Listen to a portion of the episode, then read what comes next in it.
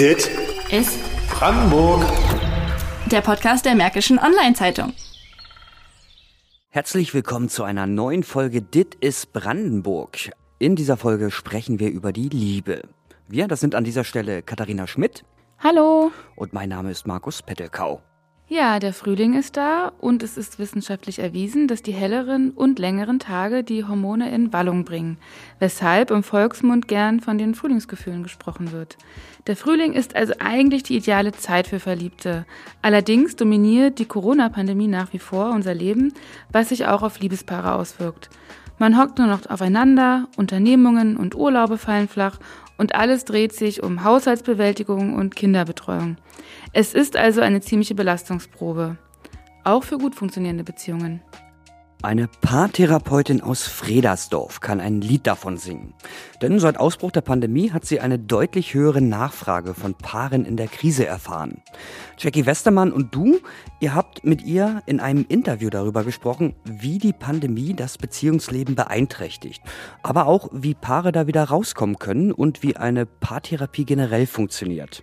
Nebenbei schauen wir uns auch an, wie es die Brandenburger eigentlich im Allgemeinen mit der Liebe halten.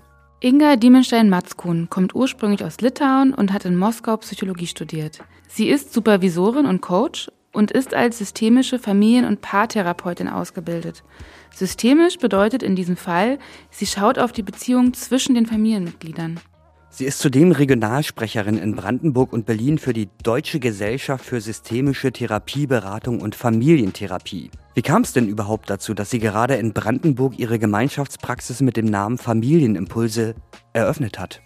Das, Markus, haben wir sie direkt als erstes gefragt. Inga, erstmal zur Verortung. Du kommst ursprünglich aus Litauen, bist dann nach Berlin gekommen und hast äh, in Brandenburg eine Gemeinschaftspraxis eröffnet. Warum? Ja, unsere Praxis Familienimpulse existiert in Friedersdorf schon seit zehn Jahren. Äh, damals hat mein Kollege und ich äh, recherchiert, ob die Möglichkeit besteht, bei Paaren, wenn sie Probleme haben und wo eine Hilfe zu suchen. Und äh, damals nach unserer Recherche haben wir entdeckt eine Marktlücke und wir haben diese Lücke erfolgreich auch gefüllt. Ja, da möchte ich schon mal einhaken. Sie sagt, dass Sie und Ihr Kollege in Brandenburg eine Marktlücke entdeckt haben. Das heißt ja, es gibt womöglich zu wenig in Brandenburg, also zu wenig Paartherapeuten. Daraufhin habe ich mal nachgeschaut. Wenn ich für Berlin auf Therapieportalen nach Paartherapeuten suche, werde ich geflutet. 568 Treffer, dezidierte Paartherapeuten. Und das ist nur eine Auswahl, weil nicht alle auf diesen Portalen gelistet sind. Im Brandenburger Speckgürtel rund um Berlin sieht es auch noch ganz okay aus, aber wenn ich in die Uckermark schaue, im gesamten Landkreis gibt es gerade mal drei Psychotherapiepraxen, die lediglich Paartherapie als eines von vielen anderen Therapieangeboten auflisten. In Schwedt kann man sich höchstens an Pro Familia wenden. Auch im Raum Frankfurt-Oder konnte ich nur in Eisenhüttenstadt eine ausgewiesene Paartherapeutin finden.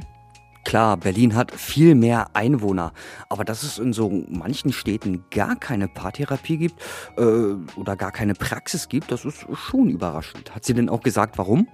Das haben wir sie gefragt, aber sie blieb vorsichtig, daraus Schlüsse zu ziehen. Sie hat aber auf einen anderen Aspekt hingewiesen, als wir sie zu den Unterschieden zu Berlin befragt haben, wo sie auch noch eine Praxis hat. Inga, du arbeitest sowohl in Brandenburg als auch in Berlin-Zehlendorf. Gibt es denn Unterschiede in den Beziehungsproblemen in den beiden Regionen? Äh, Ich würde sagen oder diese Frage beantworten mit so einem schönen Satz von einem russischen Schriftsteller Tolstoi, die jeder wahrscheinlich auch kennt von Krieg und Frieden. Und er hat wunderschöner Satz gesagt, dass alle glücklichen Familien sind einander ähnlich. Jede unglückliche Familie jedoch ist auf ihre besondere Weise unglücklich. Ich glaube, das könnte auch äh, deine Frage auch beantworten. Was ich äh, noch dazu sagen würde, dass diese Verortung eine Rolle spielt. Das bedeutet, äh, unsere Praxis befindet sich in einem sehr kleinen Ort und die Menschen kennen sich untereinander viel mehr als die Menschen, wenn die in einem großen äh, Berliner Bezirk leben. Und deswegen für uns ist unglaublich wichtig, äh, dass wir schützen die Privatsphäre unserer Klienten. Ich kann nur ein Beispiel geben. Wir machen zum Beispiel so in unserer Praxis, dass wir zwischen den Terminen auch solche halbstündige Pausen legen, damit die Klienten sozusagen bei uns nicht äh, begegnen äh, als äh, wenn einer rausgeht, dann sozusagen begegnet man dem anderen auch nicht. Wir haben auch so eine goldene Regel.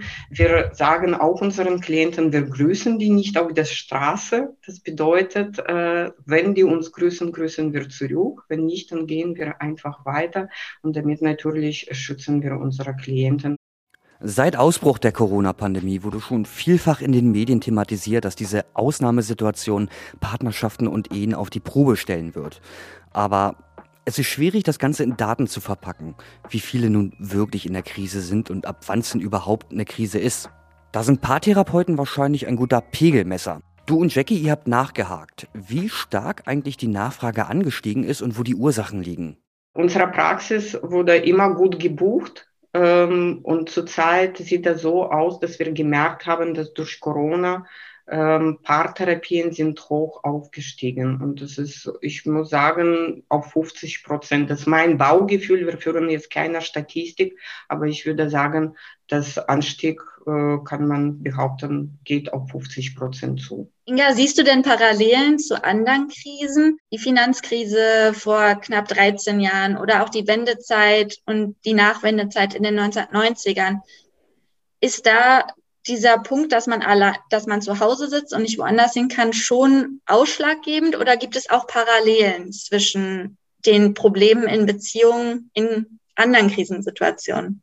Naja, ich würde jetzt Folgendes sagen, dass äh, diese drei Krisen, die du auch genannt hast, ich glaube, man kann das nicht miteinander vergleichen, weil jetzt diese Krise, in der wir alle stecken, da geht es um Leben und Tod. Und deswegen, ich glaube, das äh, ist schwierig, äh, das zu vergleichen mit zum Beispiel mit Finanzkrise.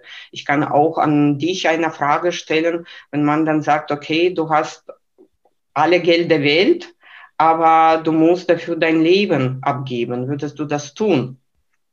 Ja, natürlich nicht. Genau, ich glaube, das ist das, das ist das, womit man das auch nie so ganz äh, vergleichen kann, weil es geht jetzt wirklich um Leben und Tod und das ist das Wertvollste, was wir jetzt gerade äh, für uns haben und um was wir kämpfen. Inwiefern beeinflusst die Pandemiesituation äh, das Leben als Paar? Eine Pandemie ist immer eine Ausnahmesituation. Das bedeutet, das verändert sich ganz viel in familiendynamischen Prozessen, aber auch in paardynamischen Prozessen. Wir bekommen auch zurzeit ganz viel aus den Medien, was das mit einer Familie macht, wenn plötzlich beide Eltern müssen nebenbei auch äh, Homeschooling schaffen und auch natürlich ihre eigene Arbeit bewältigen.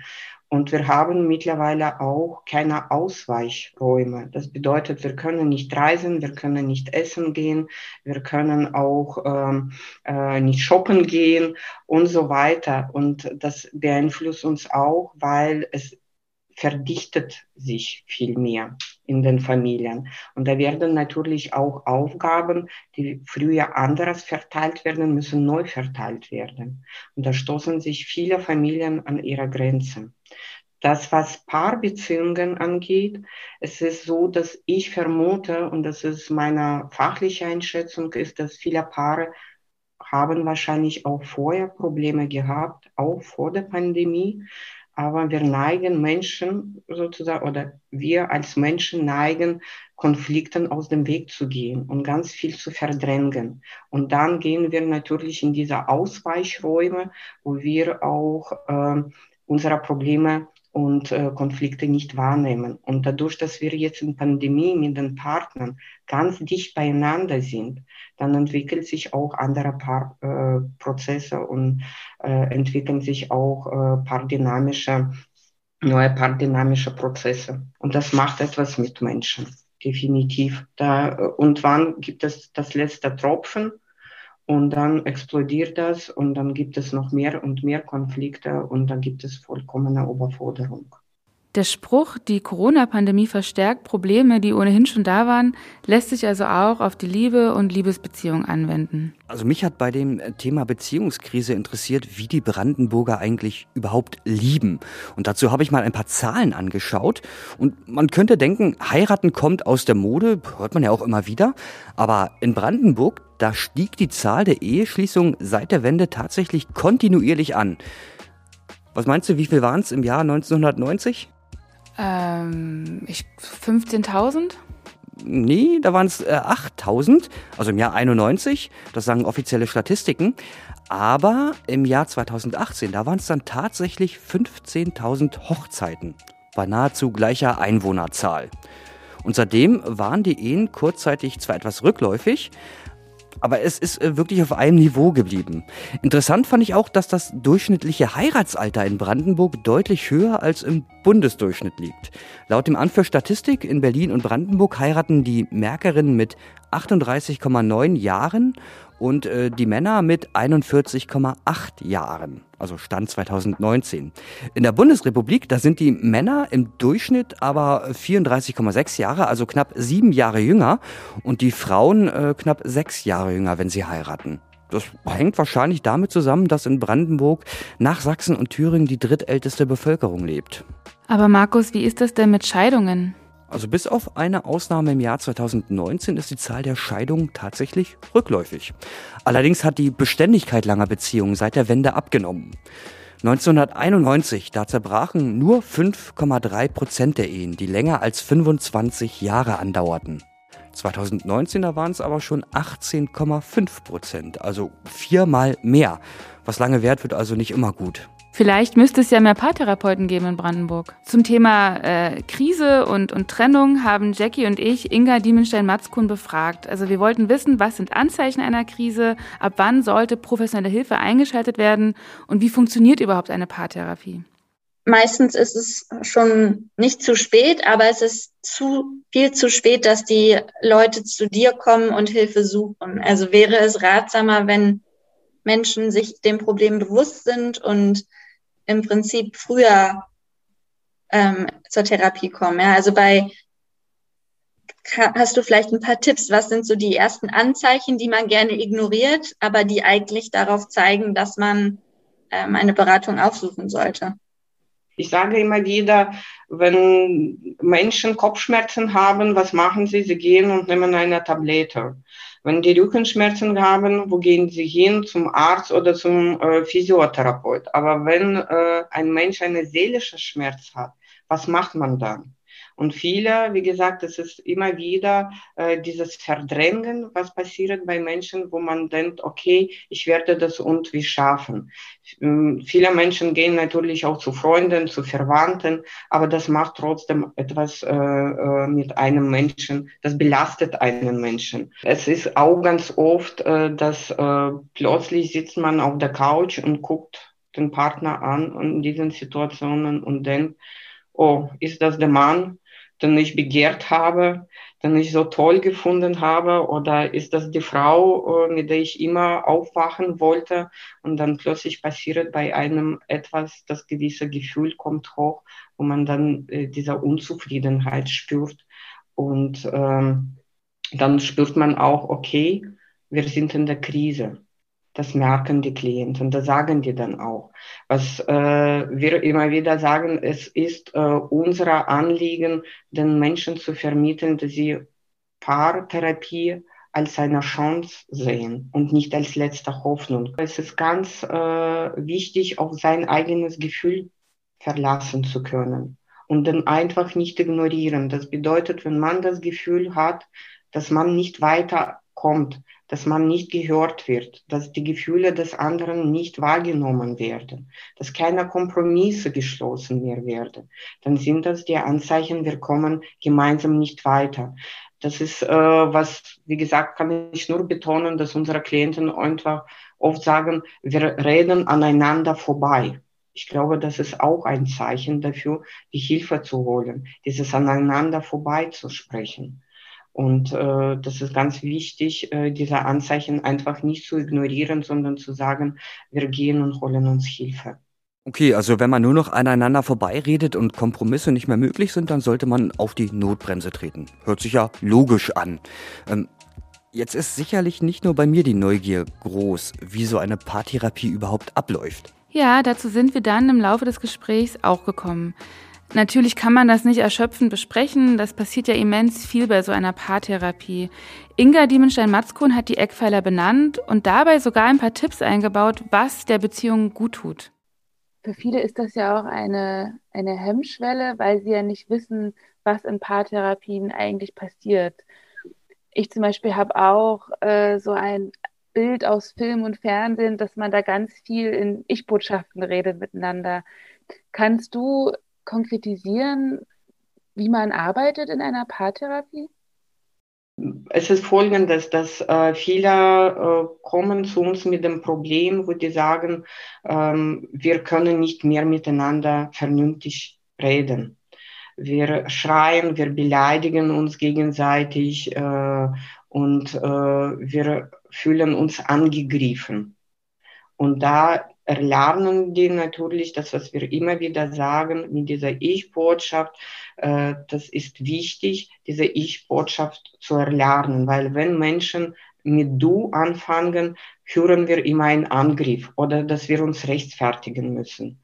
Und deswegen ist es einfach wichtig, mit dem Ich anzufangen und natürlich nicht einfach mit Ich, sondern Ich und mit dem Gefühl, was man gerade spürt. Das ist ganz wichtig. Ich fühle mich traurig, ich fühle mich überfordert und so weiter. Dann äh, vermitteln wir den Partner auch, okay, wo stehe ich jetzt gerade mit meinem Gefühl und was wichtig für mich ist. Das ist zu Ich-Botschaften. Ähm, ich glaube, zur Kommunikation gehören auch viel mehr als eine Ich-Botschaft. Das wäre zum Beispiel solche ganz banale Fragen, wenn einer nach Hause kommt, dass man nicht gleich sofort sagt, ja, da ist ein Müllsack, kannst du bitte mitnehmen und dann noch nicht vergessen, bitte einkaufen und da steht nur die Geschirrspüler voll, sondern dass man einen äh, liebevoll begegnet. Und das ist ganz wichtig, dass der andere Person auch das Gefühl hat, ich bin herzlich willkommen in unserem Zuhause. Das wäre wie zum Beispiel, ähm, wie war dein Tag? Und, oder was brauchst du jetzt gerade? Wie arbeitet man in einer Paartherapie zu dritt? Was für uns unglaublich wichtig ist, dass wir ähm, Paaren vermitteln eine gewisse Formel, wie man miteinander zusammen gut leben kann. Und diese Formel, ich nenne sie wir, ich und du. Das bedeutet, dass wir, mein Partner und ich, was können wir gemeinsam machen, was verbindet uns. Das bedeutet, dass diese Zeit als Paar ist unglaublich wichtig, die Zeit zu zweit. Und ich meine die Zeit zu zweit nicht, dass noch die Kinder dabei sind, sondern die Zeit zu zweit, wo wir nur zu zweit sind ohne jegliche Medien. Äh, viele Paare äh, kommen und sagen, okay, was machen wir denn jetzt in Corona-Zeit? Was, was, was tut es sich? Wenn, was können wir gemeinsam machen? Zum Beispiel, man kann äh, ins Auto hinsetzen, zu zweit, eine wunderschöne Lieblingsmusik einschalten und äh, vielleicht den Kudamm runterzufahren oder vielleicht andere Straßen und die Menschen zu beobachten und vielleicht irgendwo Kaffee zu holen. Und da kommt man bestimmt in ein oder andere Gespräch rein. Das ist die Zeit zu zweit. Wenn ich jetzt zurückkomme zu diesem Wir, zu dieser Formel, dieser Wir deswegen ist unglaublich wichtig, weil man bespricht nicht nur die alltäglichen Sachen, äh, wie gesagt, wir bringen die Kinder weg, wer geht einkaufen, was wird gekocht, sondern da bespricht man auch persönliche Dinge, was bewegt mich gerade. Was, was spüre ich, was fühle ich, welche Wünsche habe ich, auch auf Sexualität bezogene Wünsche. Äh, vielleicht, die verändern sich auch mit den Jahren und es ist auch wichtig, dass die, äh, dass beide Partner miteinander darüber auch ähm, ehrlich miteinander und offen miteinander reden können. Das, dann kommt das andere, das ist das, dieses Ich, das bedeutet, was ist mit mir selber, wo sind meine Bedürfnisse, äh, was spüre ich, was fühle ich und vor allen Dingen, was brauche ich, damit mir gut geht. Weil wenn mir gut geht, wird auch unserer Paarbeziehung gut gehen. Wenn ich mich lieb habe, dann wird ein anderer Partner mich auch lieb haben. Das Dritte, was wichtig ist, das ist das Du. Das bedeutet, wie nehme ich meinen Partner wahr? Was ist mir wichtig an meinem Partner? Äh, wie nehme ich ihn wahr und seine Gefühle und seinen Gefühlszustand wahr? Was erkenne ich und wie kommuniziere ich? Und das fließt natürlich alles in das Wir. Und das ist unglaublich wichtig. Zum Beispiel, wenn zwei zusammentreffen, Mann und Frau, die haben, jeder von denen hat einen Lebensrucksack mit. Das bedeutet, wie derjenige aufgewachsen ist. Wie äh, wir als Kinder unsere Eltern wahrgenommen haben und äh, wie wir die beobachtet haben, wie die miteinander auch gelebt haben als Paar. Wir lernen als Kinder am Modell und das ist ganz wichtig für uns. Das bedeutet, wie wurden die Konflikte in unseren Familien gelöst? Darf ich, darf, ich würde da kurz einmal einhaken ähm, und sagen, also Sie im Prinzip in Ihrer, in der Paartherapie bringen Sie Paaren bei, wie sie besser ihre Bedürfnisse gegenüber der jeweils anderen Person besser ausdrücken und kommunizieren. Jetzt vielleicht eine bisschen provokative Frage, bringen Sie Paaren auch bei, wie man sich richtig streitet und wieder richtig versöhnt? Ja, auf jeden Fall. Äh, was wir äh, machen in, äh, innerhalb von Paartherapie, äh, dass wir bieten unserer Klienten auch diese Konflikte mitzubringen. Das machen die Paare auch gerne. Die sagen, okay, jetzt äh, gibt es eine zweiwöchige Pause, äh, wo wir jetzt nicht bei Frau Diemenstein gerade sind. Äh, dann äh, können wir jetzt weniger streiten. Aber wenn wir uns streiten, dann können wir auch dort vor Ort machen. Das ist auch immer wieder ganz äh, spannend äh, zu sehen und zu beobachten. Aber an diesen Beispielen, auch wenn sie nicht nur bei uns streiten, sondern den Konflikt mitbringen, können wir zwischen beiden auch ganz gut vermitteln vermitteln. Das bedeutet, meine Rolle als Paartherapeutin ist als, äh, nicht nur als Moderatorin, sondern ich bin auch als Vermittlerin da. Ich versuche zu erklären, wie äh, der andere sich gerade fühlt, was dem anderen jetzt gerade durch den Kopf geht. Und äh, ich bin sozusagen seelische Dolmetscherin würde ich jetzt auch so bezeichnen, damit die Menschen auch verstehen können, aha, okay, dem geht's äh, so und so, dem geht's gut, der ist wütend oder der ist angegriffen und deswegen verhält er sich jetzt gerade so.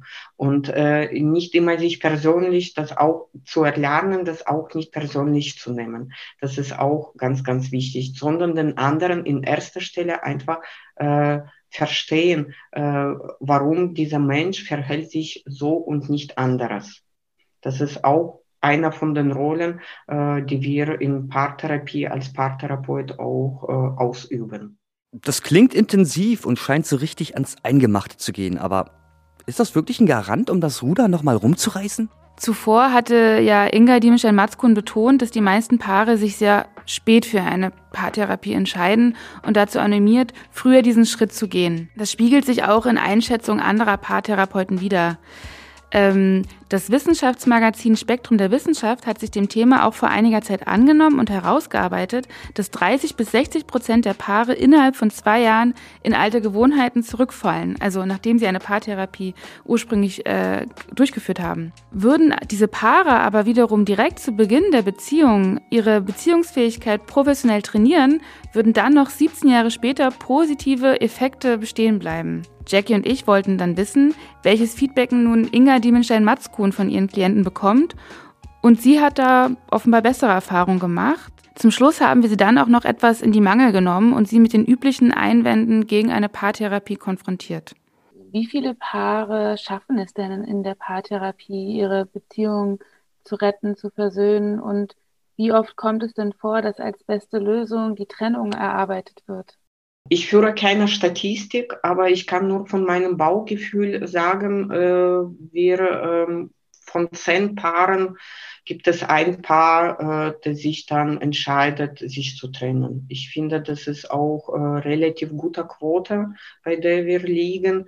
Und natürlich haben wir unterschiedliche äh, Begleitungen. Wenn die Paare sagen, wir wollen zusammenbleiben, arbeiten wir daran. Wenn die Paare sich entscheiden, wir wollen uns scheiden oder trennen, dann begleiten wir natürlich äh, auf diesem Weg auch die Paare.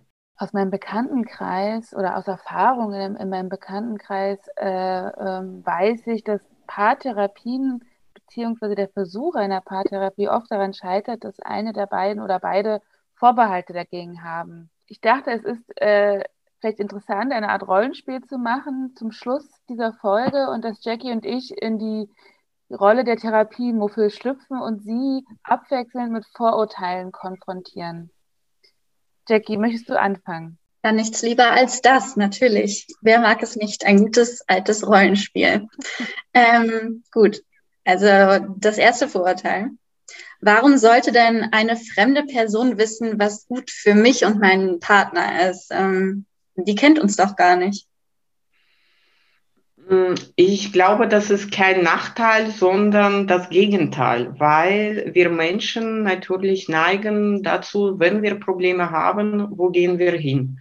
Wir gehen zu unseren Eltern, wir gehen zu unseren Freunden und äh, meistens diese Menschen, die stehen zu uns, ja, aber die sind leider nicht allparteilich in unserer Funktion natürlich als Therapeut äh, sind wir neutral. Wir gucken äh, aus anderer Perspektive, nicht nur als Mensch, neutraler Mensch, der da sitzt, sondern aus fachlicher Perspektive auf das Problem. Und wir sind allparteilich. Wir positionieren uns nicht. Aber bei der Paartherapie, da wird doch mir eh nur vorgehalten, was ich falsch mache. Nein, das würden wir nie tun. Äh, natürlich, wir setzen unsere Klienten nie auf einen heißen Stuhl. Wir bewerten nicht, weil bewerten hat etwas mit entwerten zu tun.